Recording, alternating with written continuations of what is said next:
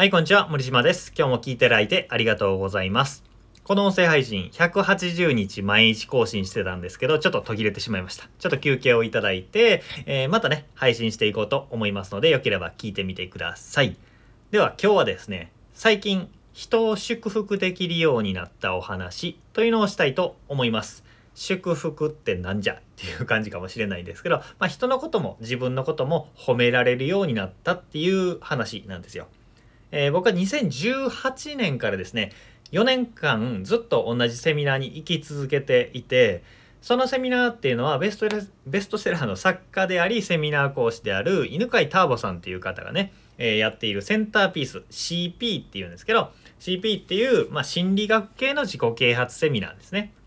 それに参加してきました。で、えー、このセミナーではですね、人の話をいいねいいねって、えー、素晴らしいねってで承認しながら聞くっていう文化が根付いているわけですよ。まあ、講師のターボさんも「ああそれいいね」って言ってくれるし、お手伝いのスタッフさんも「ああそれ素晴らしいね」っていうふうに受け答えをするわけですね。なんかこう承認の空気みたいな、安心できる関係ができている空間みたいな感じになっているわけですよ。まあ、自己啓発セミナーではそういうことってちょこちょこあるんですけど、よねんまえにね、僕がセミナーに参加し始めた時、それを見てってどう思ってたかというと、気持ち悪って思ってたんですよね正直言って、うわーちょっと気持ち悪いなと思ってたんですよ。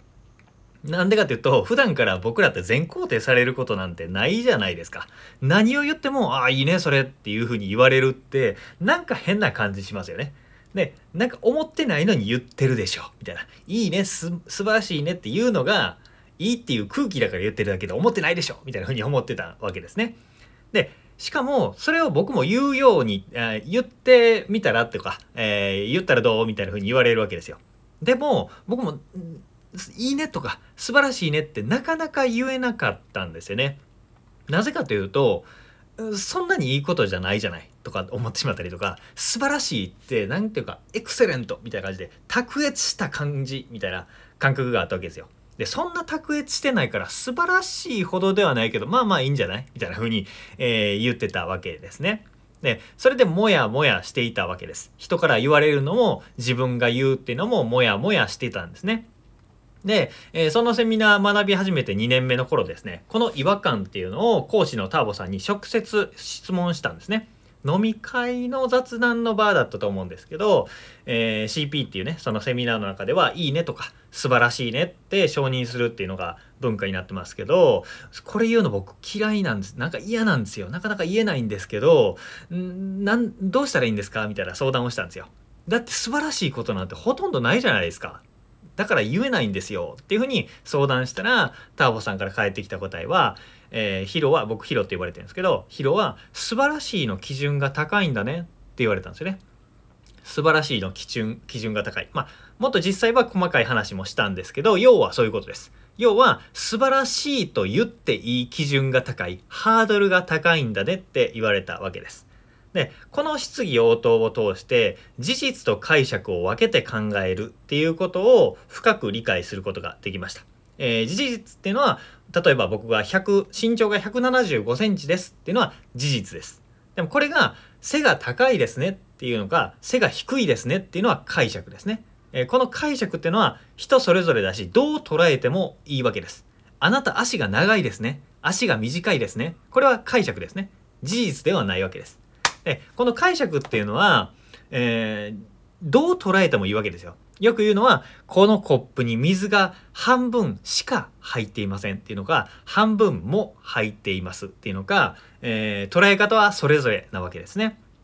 で、その時にどう捉えるのがいいかというと、より役立つ方を捉えればいいんじゃないっていうことなんですよ。あの、うーん、さっきの素晴らしいっていう話ね。えー、素晴らしいというにはハードルが高い、ハードルが低いっていう話。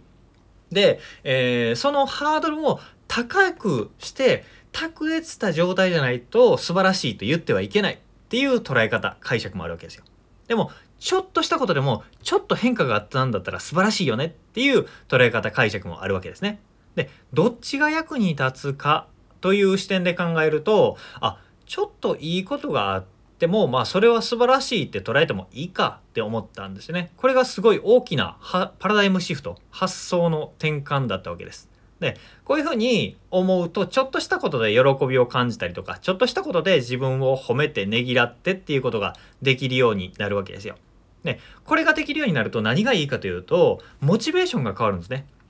自分のモチベーション、人のモチベーションが自分を責めて追い立てて、今がダメだから、未熟だから、えー、足りないから頑張ろうみたいなマイナスのモチベーション、痛みから逃げるみたいなモチベーションじゃなくて、今いい感じだ、だからもっとやりたいぞみたいなプラスのモチベーションになるっていうことなんですよ。これは、えー、シーピー っていうセミナーの中で教えていることの中心となる考え方なんですけど、自分に痛みを痛みで自分を追い立てるっていうことをしてると結局続かないししんどいよねと。だから自分を満たすことで内側からモチベーションを出して行動していくと成功も幸せもつながっていくよねみたいな話をされているわけですね。で、その中で、えー、いいねとか素晴らしいねっていう言葉を使うような文化ができていたわけです。まあ、ただただ、えー、承認していい気分になろうっていう話じゃなくて、ちゃんと理論があったわけですね。